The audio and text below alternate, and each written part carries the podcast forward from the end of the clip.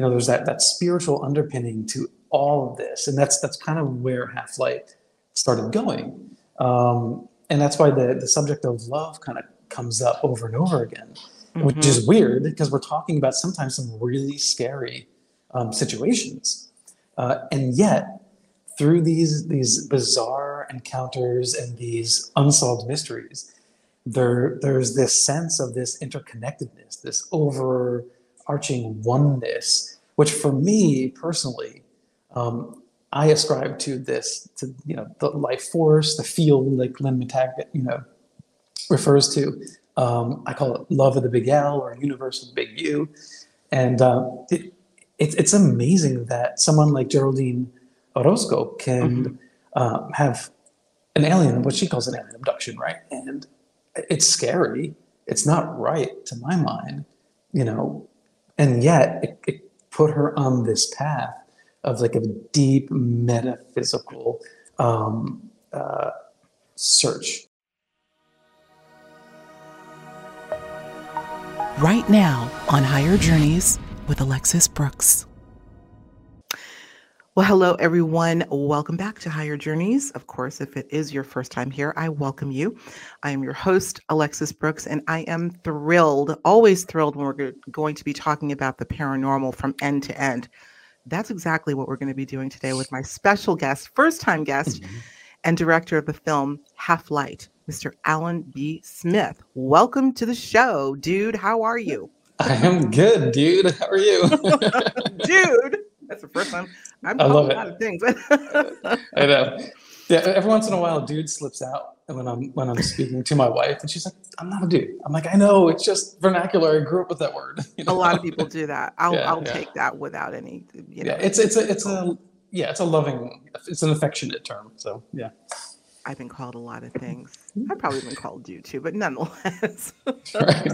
My apologies. oh, no apologies necessary. Listen, we're talking about weird stuff, right? That's mm-hmm. what we're mm-hmm. going to be doing today. We're going to be we talking are. about, yeah. and I say that uh, uh, somewhat euphemistically, I suppose. To the journeyers know that what we talk about here, I do not consider paranormal. Actually, as I've said, it is normal, not yet understood.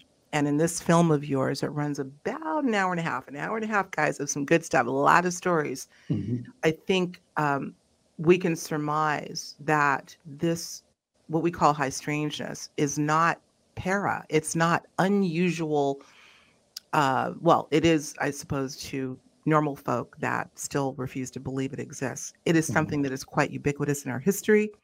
It is quite common, I would say, for most people, and yet there's still this uh, loathing to talk about it um, uh, so much. And yet, I think that's changing. But with films like yours, I think we're setting the table to have a more cogent discussion about a string of phenomena, mm-hmm. UFOs, the ET UFO phenomena, let's call it broadly, the afterlife, near death experiences, out of body experiences, shadow people, which you cover in the film. Mm-hmm. I want to get into all of this as much as we can in about 45 minutes or so.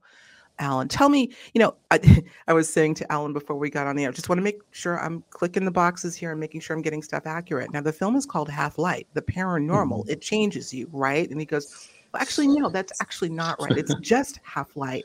I'm like, damn, I actually like that. Here's why the paranormal, it changes you. Yeah. It changed you, right? After this sighting of yours at 12 years old. Let's start with that. Yeah, yeah. No, and now, now I'm wishing I did make that the, uh, the subtitle. You can always change it. I know. I probably could. Yeah. Um, so yeah, yeah, it does change you. It, it, it, puts you into a new mindset. And so for me, it started at, at 12 years old, roughly 12 years old. Um, a friend of mine and I, um, you know, kids in the back of a car. Um, our parents were driving, and it was what was called the Poor Man's Highway, and it runs parallel to the uh, New Jersey Parkway. And it was called the Poor Man's Highway because it was, you know, a rougher road, and you didn't have to pay the tolls. Um, and it's a beautiful area in the Pinelands in New Jersey, the home of the Jersey Devil.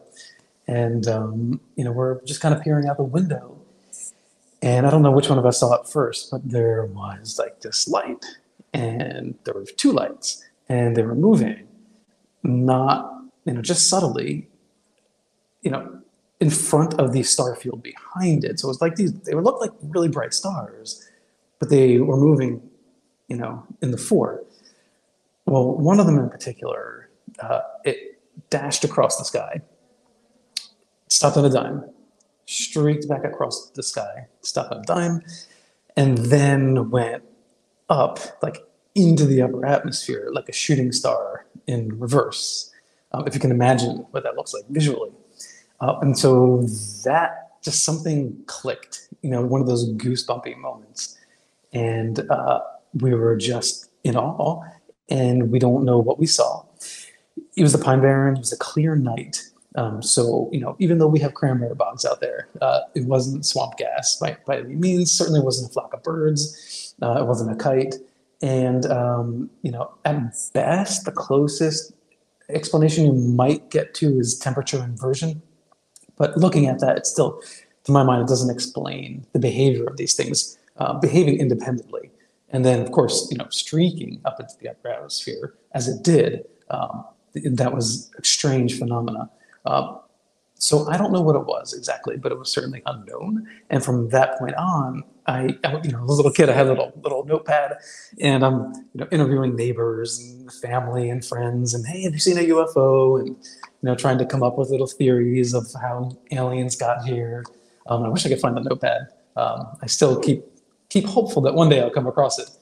But uh, you know, that was the beginning, and then you know, I guess when I was 14, no, 13 uh, the X Files came out, mm-hmm. and so it was shortly after that. You know that really kind of instilled even deeper, you know, that curiosity of not just you know a UFO mystery, but all mysteries of the paranormal sort. But like you said, paranormal really isn't. Ab- it's not abnormal. It's just a mystery. It's just something that we haven't figured out yet. Mm-hmm. Um, and but that so it, it's kind of funny because it's the it's the not knowing that I find exciting. I think um, that I think a lot of people feel that way. Yeah, yeah, yeah. yeah. But but I still want to know. Um, but there's a part of me that almost I don't want to know everything. You know, like I want to know that extraterrestrials exist, right? But you know, do I do I really want to know how the universe was created, um, or, or is, is there something kind of hmm. exciting in the mystery of not getting that answer? I don't. I kind of fall. You know, it depends on the day. You know how I feel about that. It's interesting that you say that, Alan, because I, we were saying off air. I was just listening to one of actually one of the gentlemen that you interview in the film, Ryan Sprague. I think mm-hmm. uh, some of the journeyers probably know his name from Somewhere in the Skies podcast. Very, very good podcast. Thumbs up and kudos to him. And I believe it was a, the show that I was listening just today where he said the same thing. If I'm not mistaken, it was him that said, um, being a lifelong um, buff in these areas, if you will, obviously I have an insatiable thirst for wanting to know more, but there's a part of me that mm-hmm. doesn't want to, maybe doesn't want to know. Where do you think that's coming from? Are we afraid uh, of the ah. truth? What's no, that about? No, I think I think it's because we're innately a curious species. Yeah. Um, and so if you wipe out all mysteries, then then what does your curiosity have left?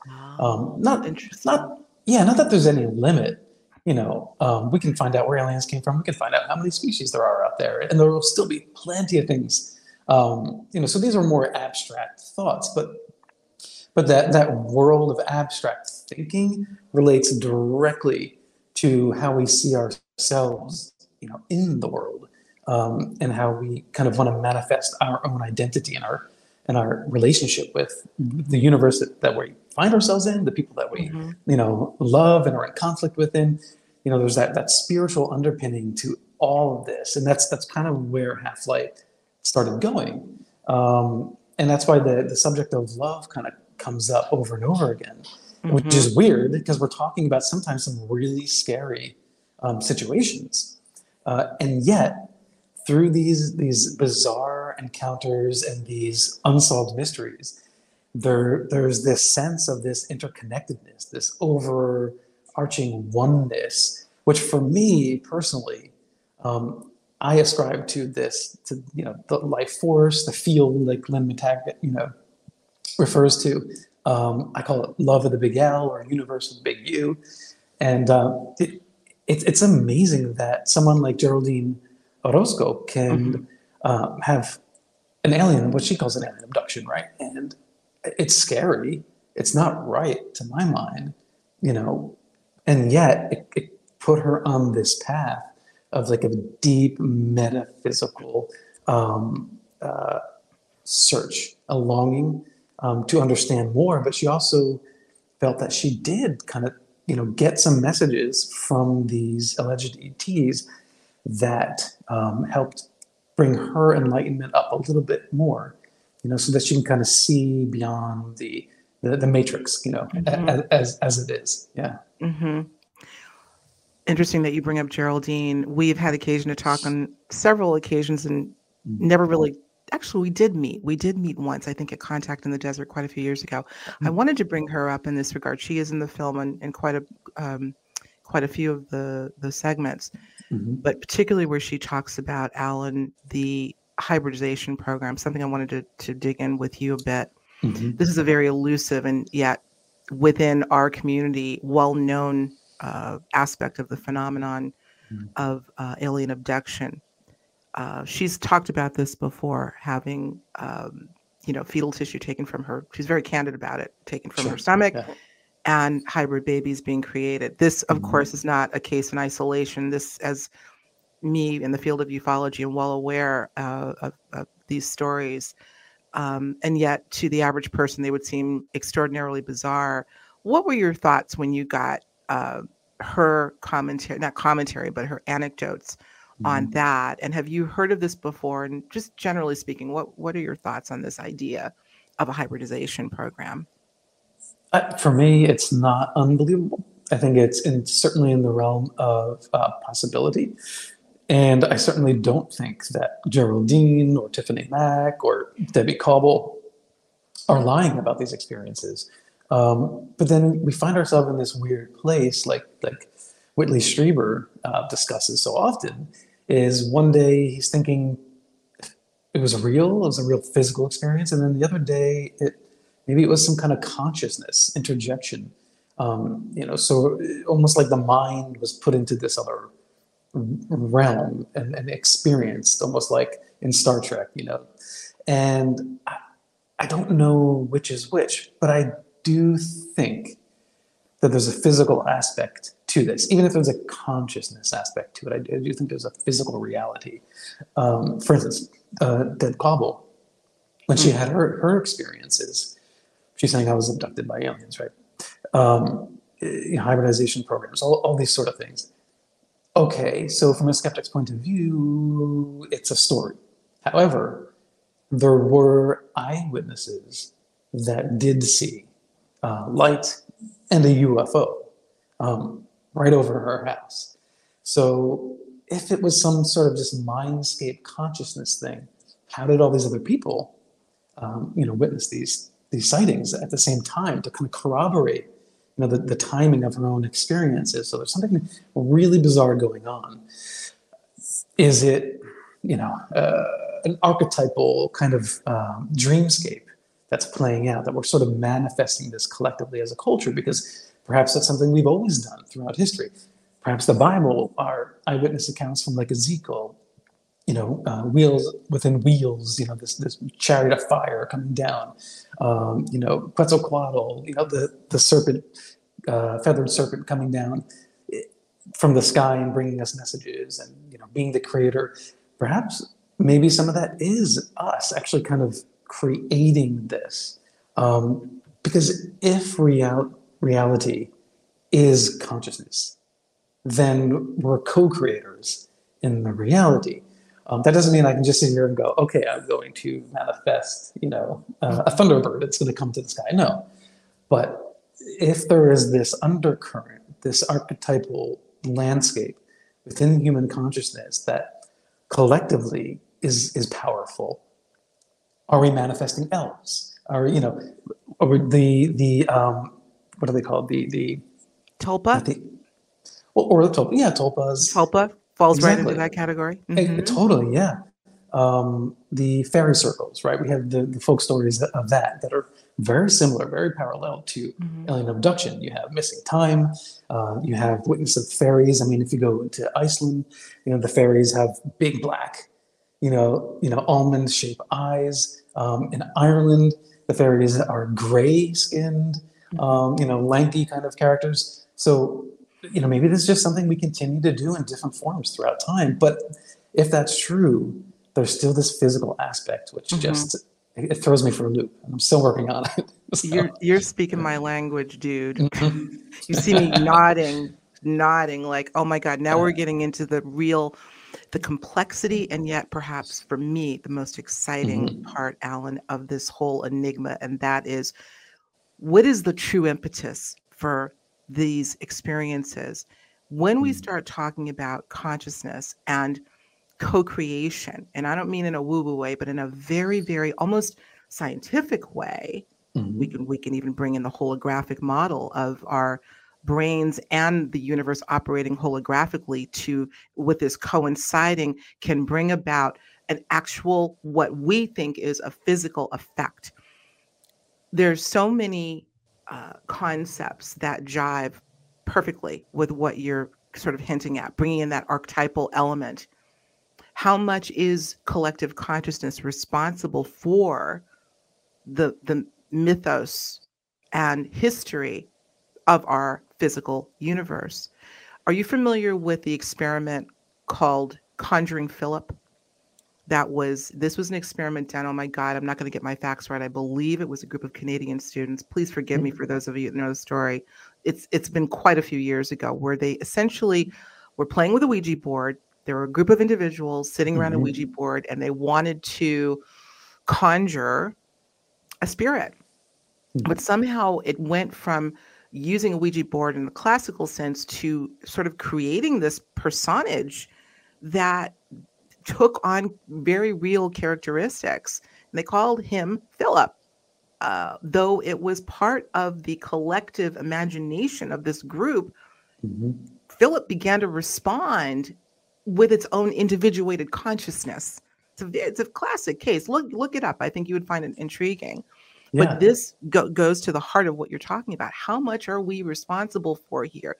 Certainly not consciously responsible. Mm-hmm. We're not mm-hmm. doing this consciously, but through repetition, redundancy, history, mm-hmm. are we creating the quote unquote myth that we're experiencing? I think Probably to some degree. I mean, it's, it's similar to the um, Slender Man. Yes, uh, same thing. Yes. Yeah, right. Uh, that that sort of unconscious collective consciousness. I don't I don't know why that has an effect, but it seems that that it does. Um, it, and I guess I struggle with this because it's so incalculable. Because there are people every day that are praying for world peace. You know, there are people every day that you know want the best for you know humanity and, and peace and love and all that jazz. And you would think with all that intention that we'd be in in, in nirvana by now, you know, mm. and and yet we're, we're not.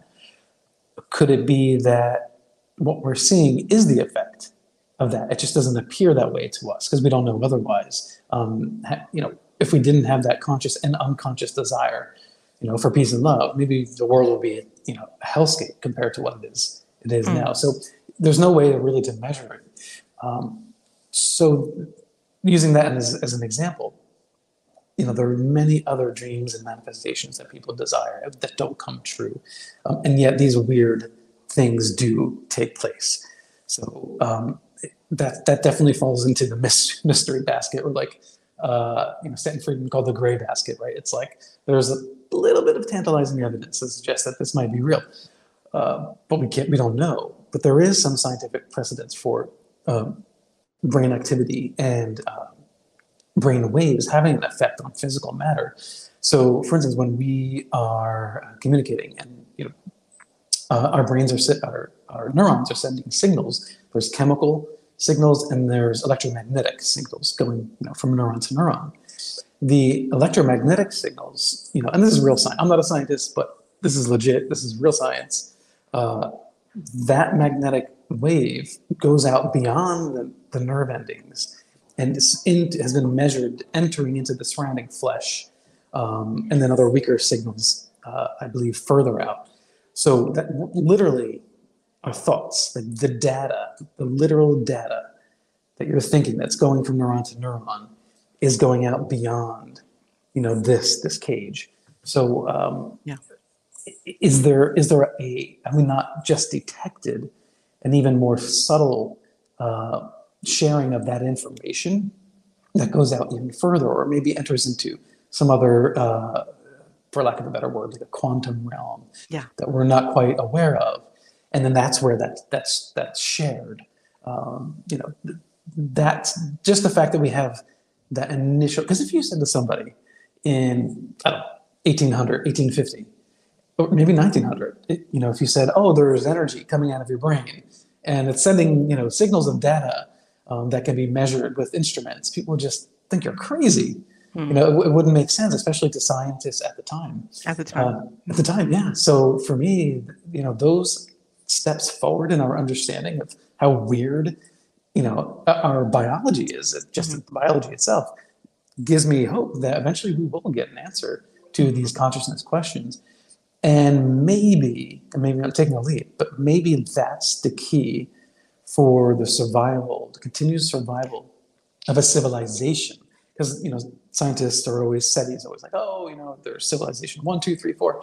Mm. Will humanity ever get to the next level? Um, maybe this is what we have to get to the point of a deeper understanding of, of that interconnectedness. If we can get there, then maybe we make it and we can graduate and we can survive. If we get know, there, if epochs. we can, if we can yeah. remain organic human, which brings mm-hmm. about a conversation we're not going to have right now, because there's we know there are a lot of moving parts to what's going on and what some want mm-hmm. for humanity, the the morphing, etc. Et again, another conversation for another time. Mm-hmm. But you again are bringing up some really, really important points um, that deepen the complexity of this maelstrom of stuff that's going on. Um, uh, the question I had just left me. It had to do with consciousness, of course. Well, here's what I want to do. This is a good time to just dive into the the mechanics of your film because where you don't spend a ton of time talking about the consciousness problem, it's mm-hmm. undergirding pretty much every conversation that's going on. Sure. Yeah.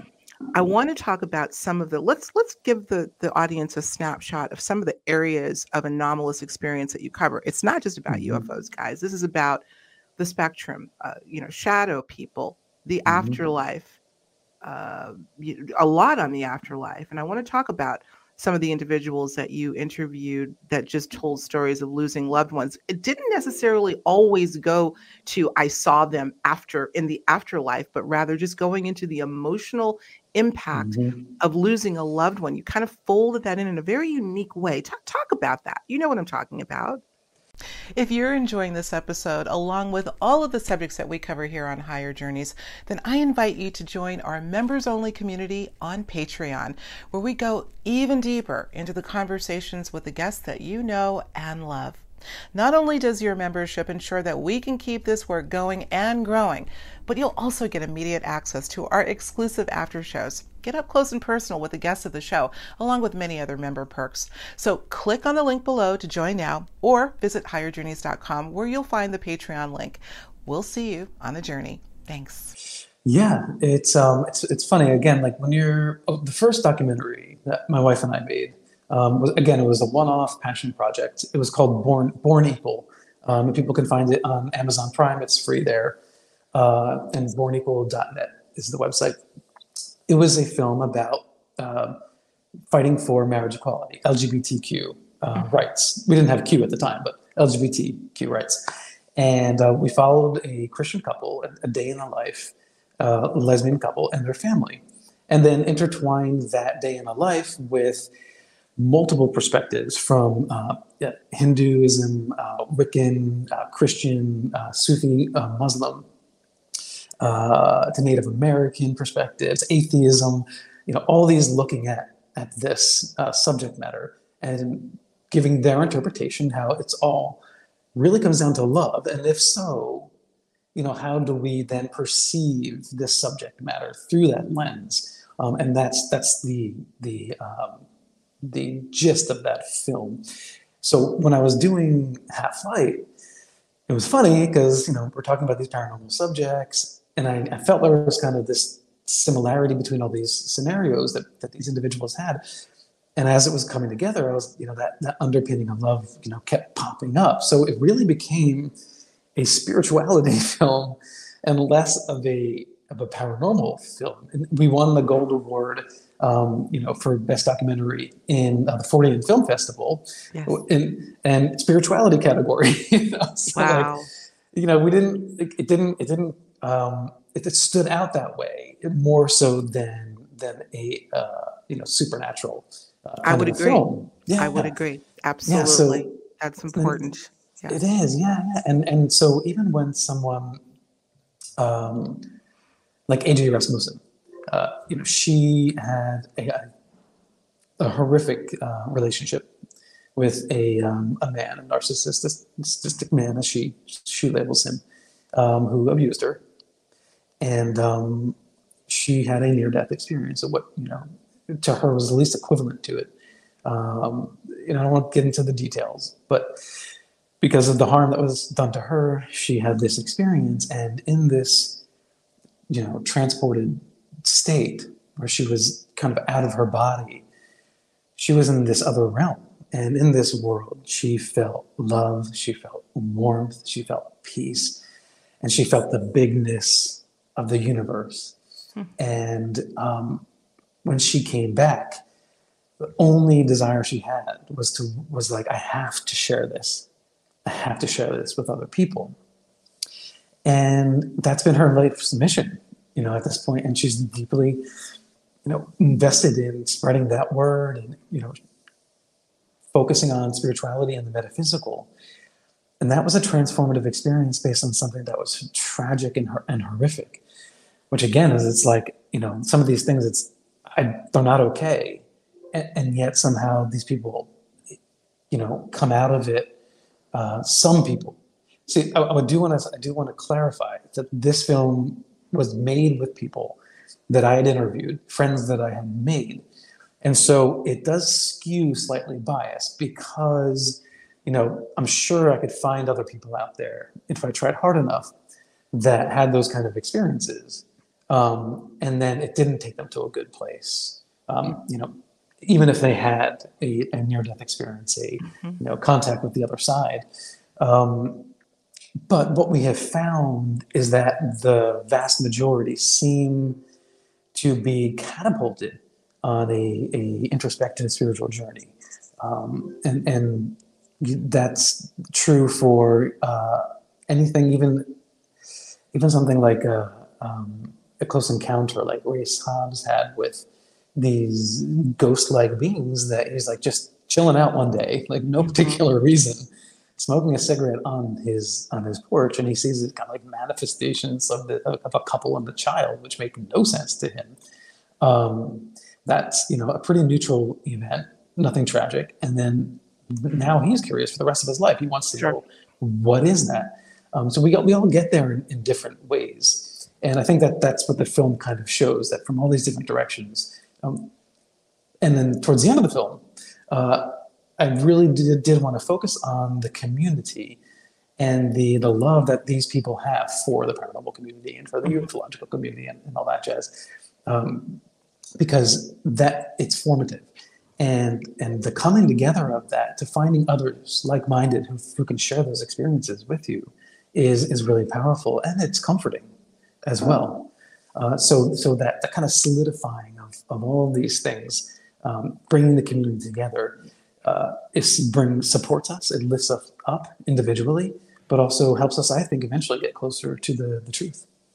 You illustrate that beautifully in the film, by the way. And Thank you. Um, as to your uh, comment about perhaps being a bit biased because of the people that you interviewed, mm-hmm. it was meant to come to to gel this way you could do another film, maybe juxtaposing. Right, right. you know, why yeah. why not? But this was. It, mm-hmm. it seems that um, I think t- the timing is perfect. Look, we're all looking for a common denominator, common denominator, a common bond, something that can bring together versus divide. Mm-hmm. And if mm-hmm. there's one spectrum of discussion, I, I started to say one subject. It's not just one subject, but it's a common. There's a common theme of the extraordinary transformative experiences, how yeah. they transform you, and finding like minded people to commune with. Mm-hmm. And I have gone out on a limb, the journeyers know. I feel that, well, relative even to the contact phenomenon, Alan, I feel that contact is ubiquitous. Most of it is unconscious. I've lectured on it. I lectured in Australia two years in a row, but the first year I gave a lecture called Unconscious Contact Are You an Experiencer and Don't Know It? Where I went mm-hmm. into a whole litany of themes that may give clues to contact. One I want to touch on with you because you touch on it in your film, mm-hmm. having to do with the trauma abduction connection. Trauma being completely at a different, you know, childhood, excuse me, excuse me, childhood abuse, mm-hmm. trauma of any kind, not directly connected to the UFO phenomenon, but later resulting in a set of experiences. I'm going to take myself off screen because sure, yeah. allergies are kicking in. I'm going to put you front and center while I mm-hmm. mute and cough. Go ahead. Okay. Comment well, on that. There, there, there is a, a parallel um, to, for instance, Ryan Sprague. He, uh, his mother had diabetes, and at the time, you know, it was essentially they they, they thought it was incurable. Uh, things had, had advanced so so far and um, so he, he had this fear of losing losing his mother, um, and thought that there was no there was no cure. Um, they weren't going to get you know the the, med- the, medical treatment that they needed in time to save her life. Um, unfortunately, they they eventually did, but for those years, like could you you know there's that torment of I'm going to lose my mom, and then uh, now dad has to work extra hours. And I don't get to see dad anymore because he's trying to pay for the medical bills. And, you know, those, those are stressors that that we have on us, and um, you know, some people get scarred by that long long term. Ryan, on the other hand, uh, he he his mother did survive, thank goodness. I mean, who knows how this would have turned out for him had she not? Um, but she did. And that for him, as he describes, strengthened his faith um, spiritually. And um, you know, for me, I'm not a religious person. I believe in I believe in the universe, like the capital U. I believe in uh, love with the capital L, uh, but I don't believe in a monotheistic God per se. So you know, but that's great because Ryan Ryan felt closer to his his higher power that way, and um, and because of that spiritual underpinning, um, when he's doing his ufological research, it, it, it allows him to keep that supernatural door open a little bit. Um, you, you, know, instead of being a hardline, you know, uh, ufologist, where you're just like, no, they're physical people coming from, right, uh, right. you know, uh, off planet. And, uh, you know, I kind of lost my train of thought too, but so, um, it, it's this idea, like for me, for instance, um, uh, you know, going into the darkness and getting lost and coming out. There's there's this theme that we see played out in mythology, world, world mythology, in religion, um, going into the cave, going into the abyss, going to the belly of the whale, um, and being kind of catapulted on a a hero's journey mm-hmm. that you did not choose. You know, um, and then you have to find your way out of it. And when you do, you are wiser. And I think that that's what you're seeing with all these people that are interviewed in the film. They are wiser and they are also now, in many ways, teachers too, sharing that experiences with others as they learn, continue to learn themselves. And I think that that's a really beautiful um, effect of, of all these things. Geraldine, again, uh, she had, and I can relate to this because I'm a recovering addict. Mm-hmm. And I've, in my younger years, and particularly, I caused a lot of damage to myself and others. She had uh, someone that she loved that struggled with with addiction, mm-hmm. and um, and eventually lost um, that person. Right. Um, and that was another shift. So she had two shifts in her life. One was the the abduction experience, but the the other was this. Um, and she really was like, I need to to kind of figure out my place and try to understand all of this. So not give up, right? So for me, um, in my especially in my early years, um, you know, relapsing and trying to figure it out and relapsing and up and down. And I used to listen to Coast to Coast AM all the time. Mm-hmm. Um, and this this was you know before there were lots of different you know podcasts out there. And so I'd listen at nighttime whenever I could. Um, I'm on the East Coast, and that was really late. And yes. but I worked I worked evenings, so it wasn't too bad. And then on the subway, I would download you know episodes and, and listen to it there. Mm-hmm. And I did this all the time for years because for me, it, you know, again, I'm not a religious person. So for me, listening to all these stories of kind of high strangeness and spirituality, and even just things like cryptozoology, um, it, it, created this sense of mystery. Um, and because of that, because I because I thought, wait a minute, what if these crazy ideas? What if some of them are, are real? And on, on top of that, it, it, it taught me that I don't know enough to give up on myself. I just don't.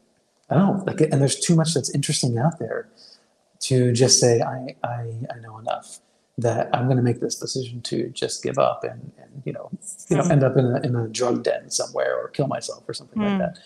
So, um, you know, I'm, I'm grateful. like I'm grateful for, for journeyers um, that listen to your show and your show and other shows like it, because it keeps, keeps the, the, these shows, the proliferation of these topics going. Cause I'm sure I'm positive there's other people out there that have experienced what I've experienced. Um, and it kind of saved their life in a way as well.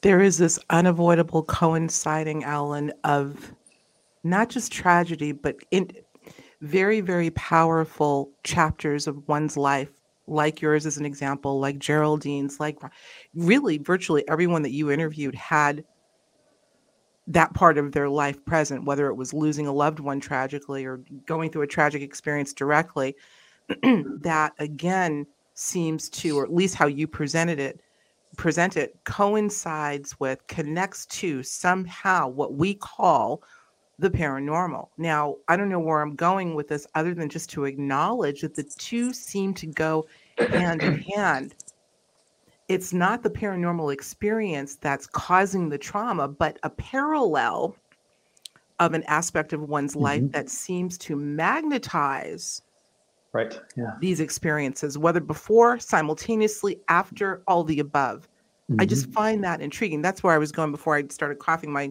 head off um, you know in the case of uh, it may have been aj who talked about had having gone through uh, at a young age a traumatic experience that she didn't go into, I don't believe, but it mm. it it um it start it started her seeing shadow people. right. Yes. And this is a phenomenon that I've covered. I, I actually covered it yeah. uh, a great deal with my l- late friend who I miss dearly, Rosemary Ellen Guiley. Oh God. Ro and I were friends yeah. for 20 plus years. And that, uh, she that's awesome. Yeah, I miss her. I miss her to pieces. In fact, her yeah. her picture popped up somewhere. I think in your film, and I'm like, oh my god, Ro. Anyway, she had the shadow person thing covered, and we've done multiple uh, interviews mm-hmm. on on that phenomenon. And I, I one day I'm going to come up with a thesis that I am actually working on. However, mm-hmm. the trauma connection. I just happen to have. I'm not going to name any names. Uh, most of you know that I've relocated to down south and a neighbor's friend who watches me on the proof is out there found out that I now live down the street. Oh, I want to meet her. I want to meet her. Well, we got to talking. Mm-hmm. First thing she told me, Alan, my daughter sees shadow people. Okay, gonna cut to the chase. After I had an opportunity to speak with her a little bit more, it turned out that her daughter has a lot of psychological. Well, psycho. I, I, I want to make sure I'm clear about this. She has gone through her share of trauma.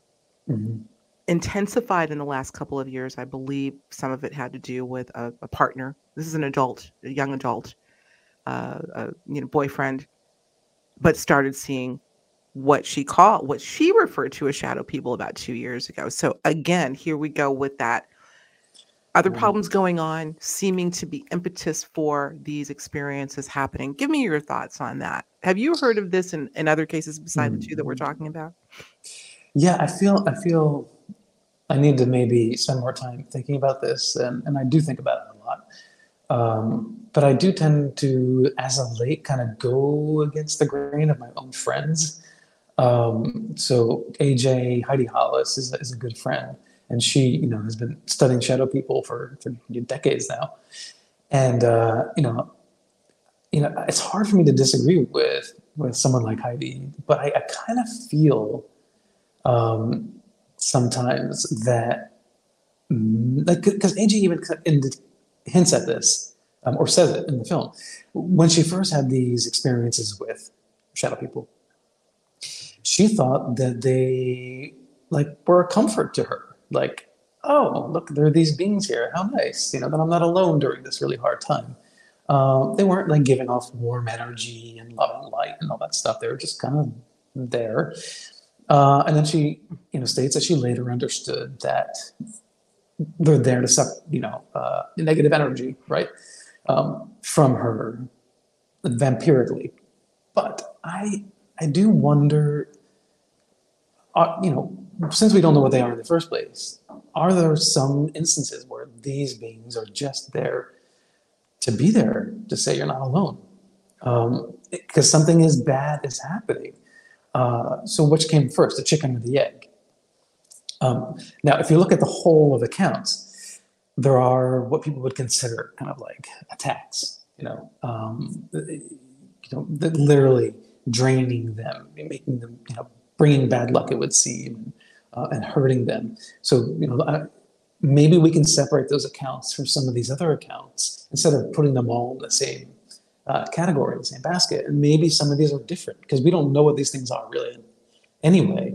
Um, you know, just like there's you know all kinds of uh, apparently uh, angels or aliens or humans. You know, who knows? Uh, so I'm keeping the door open on that. I'm not going to fall into the category quite yet that they're all you know evil evil beings. Um, although I do, based on on the reports, I do tend to lean that way.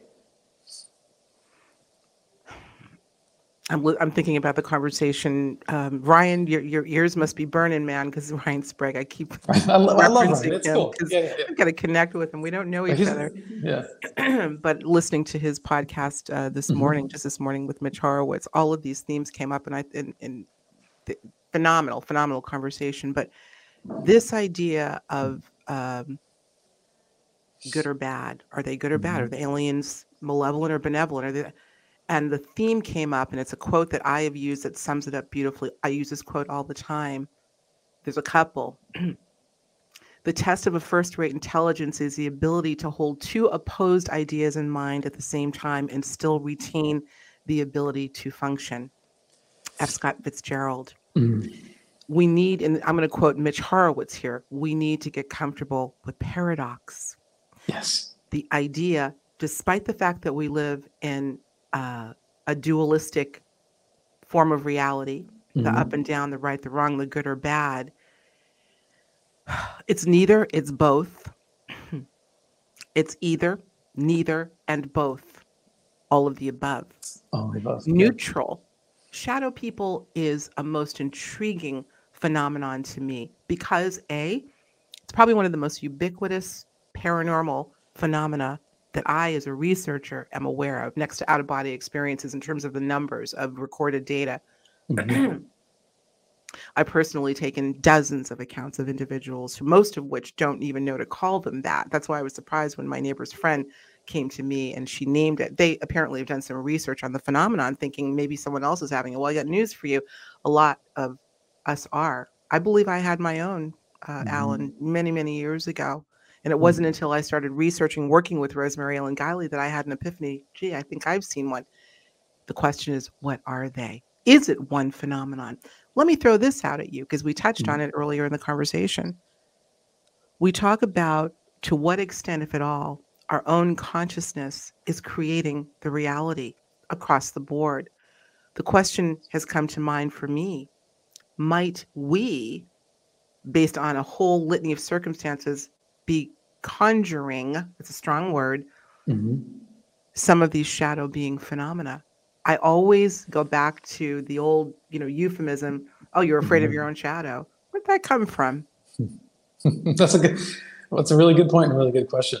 Uh, Not in all cases. I want to stress that. But could it be in some cases that we're perhaps, in some cases, I want to stress this, mm-hmm. creating mm-hmm. a throw off of ourselves?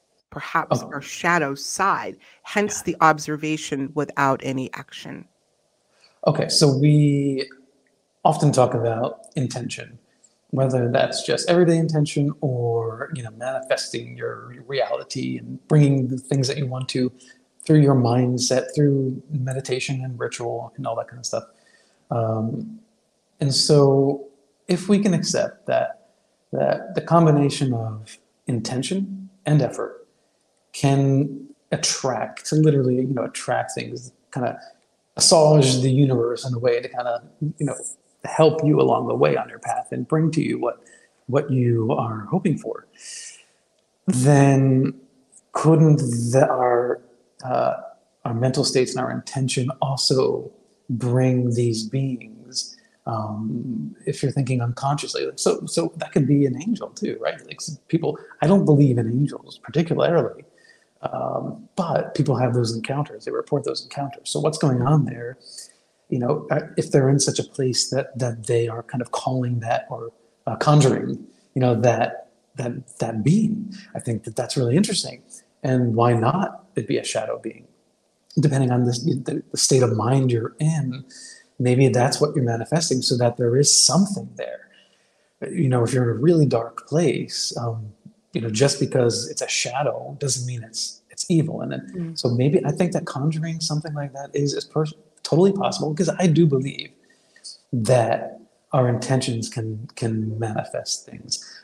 Personally, I'm still struggling with how much is too much effort, you know, and how mm-hmm. much is, is not enough effort. What's the formula, in other words? Yeah, it's it's so com- it's I'm still one. I'm it's still working elusive. on it. Mm. Yeah, yeah, yeah. Because like you know, sometimes you I work really hard. I'm like pushing myself. I'm like, I gotta get this done. I gotta get this done. But then on the other hand, there's like the flow of chi, and um, and I know that if I kind of let go and and, and tap into the force, then some things will just kind of happen on their own. So. Um, Tapping into the force, I think. Yeah, yeah. Oh my God, this could be you guys. We could go on for two, three hours. We're gonna have to have you back. Yeah, I love you so much. This I, is, I love these conversations. I yeah. do too. I do it every day, all the time. my husband gets sick of it, but I bring him in. Anyway, I mean, there's yeah. a lot to love, right? There's a mm-hmm. lot to explore here. Um, I'm going to kind of wind down on this note. Are you familiar with sure. the Seth material by the famous late Jane Roberts? The channeled Seth? work, the channeled work Seth. I am. So, you know, it was brought up on the show once before, but I've not spent a lot of time. I think that's it. something you would absolutely. That's what people keep telling me to do. Enjoy. Well, there yeah. you go. There's your signal. Okay. Do it. Well, that's I'm going to just go ahead and quote Seth. Mm-hmm. A very simple quote, and any Sethians would know this. Yeah, yeah. Consciousness creates reality not the other way around. He mm-hmm. made it so simple. Obviously, he had these phrases you create your own reality, YCYOR. I'm a student of Seth, I studied it years ago. Uh, okay. These concepts that are complex, but he had such a way. We say he, this this entity that was uh, channeled uh, quite mm-hmm. profoundly uh, through Jane Roberts, who uh, died back in the uh, mid 80s, I believe. Ch- um, n- copious notes taken by her husband, Robert Butts, who's since passed the most amazing body of metaphysical work and and understanding all of these mysteries that we're talking about from a very unique perspective. But at the core for him for seth the message was and conti- continues to be consciousness creates reality. And therefore all not the other way around he said.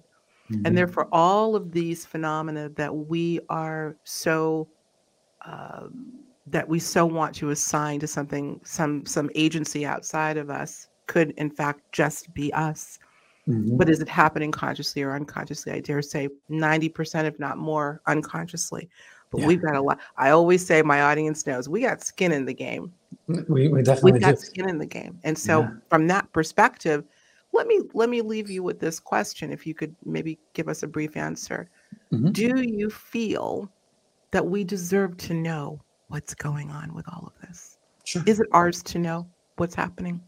Absolutely. Yeah. Yeah. Because I, I think that consciousness, our our consciousness, is an extension of, you know, the the very fabric of the universe, and ergo, we're a part of it. So yeah, of course, it's cool to know. Um, I think we'll get there. I think we're working on it. And you know, I have to say, like, all these people that are listening now and amateurs that are out there and researching it and ghost hunting and doing their investigations and uh, all of that work is important because they're laying the groundwork um, you know, for more well-funded studies, maybe, you know, Mhm. along the way. I mean, look at someone like Avi Loeb now uh, Mm. with the Galileo project. I mean, Mhm. that's a big step. I mean. Mhm. yeah, is he ready to embrace like the weird aspects of quantum physics mm, to, to use as an explanation for everything? No, of course not. He's not there, but it's a big step. It's And supporting it, certainly. It certainly Yeah. is. Yeah, yeah. I mean, even quantum physicists, you know, they they they say you just have to accept that we don't un- really understand it. It's weird. We don't really like the double slit experiment. Um, you know, it's just bizarre. And Spooky so, action at a distance at Spook- Al. yeah, Oh, yeah, we just so got to keep moving forward. Yeah. Yeah, so much. Oh my Mhm. gosh. Well, you're helping to add to this tapestry, not just with Half Light, but with your two podcasts, Coffee and UFOs and Paranormal Now. Or did you tell me that Paranormal Now show changed to what? changed to okay so yes coffee and ufos uh, and paranormal now has changed to mystic lounge um, so my youtube channel is youtube.com slash mystic lounge i changed the podcast name to that because as i was making half light and just where i am in my, in my life i wanted to add more um, spirituality and wellness content to the podcast Mhm. so having the word paranormal, I didn't want people to, to come across it and just think that's all. That's all it is. Um, like last week, I interviewed um, Tyler Henry. I had uh, Ruben Fasthorse. You know, so we're you know really opening up the door Mm. of like the kind of topics that we're that we're covering. Um, and so, and and the tagline is still uh, "Live in the mystery" because that that's never going to change. Yeah this. so it's exciting exciting i'm really i'm really happy with the change so i'm sorry for the confusion but um just for the record, you heard it here. We'll make sure record, that yeah. there's a link to to all of that. Speaking of mystery, here's another quote. It does no harm to the mystery to know a little bit about it. Richard Yeah. Feynman. Right? Yeah, Richard physicist Richard Feynman. I love quoting these people because it just they know how to wrap it up with such these profound concepts and such. And these are the people that came up with the the quotes as they were pondering, Alan, the same things that you and I are. Mhm. You know, well even even yeah Hmm. Well even neil degrasse tyson i mean you know he says we are each of us a, a universe you know so it's it's Oh, he's just copying William Blake. well oh my god Are The universe is within a grain of sand. I, you know this. yes yeah yeah but but even someone who's much more conservative you know yes. in in his analysis of anything strange. Uh, Yeah. it- he he taps into that mysticism, and he, he does it all the time, and I love it. I love his enthusiasm. Yeah, Oh, wink and nod to you, dude. yeah, right. Exactly. this has been Yeah. great. So I'm going to tell people where they can Mhm. find the film. You could tell them. I could tell them. You can find it for free on Mystic Lounge, right? Now I Mhm. know what Mystic Lounge is because when I went there to, to watch the film in its entirety, I'm like, who's Mystic Lounge?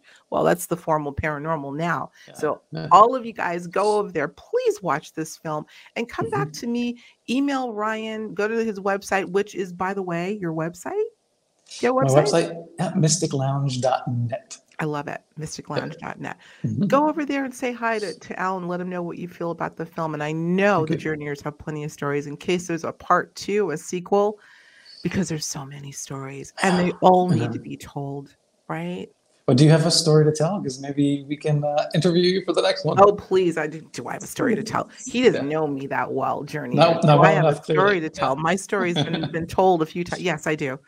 I Okay, have cool. lots Yeah. of stories to tell, but I love listening to other people's stories. So Sure. this has been great. Thank you so much, and uh, congratulations on the awards with the film. Thank you. More to Appreciate it. come. I hope. I hope so. Yeah, we're, we're still in the running, so we'll see. That's great. We'll keep our fingers crossed. In the meantime, however, we're not done talking yet. You know where we're going, right next door. Door is opening right now mm. for the Patreon after show. We're going to continue the discussion. We may get even a little deeper as we try to do over there. So I hope you'll join us, journeyers. And uh, as always, I thank you for joining us. Thank you, Alan B. Smith, for joining us today for the first Thank time you. and not the last. We appreciate, appreciate you. it. Thank you. Thanks, guys. We'll talk to you real soon. Take care.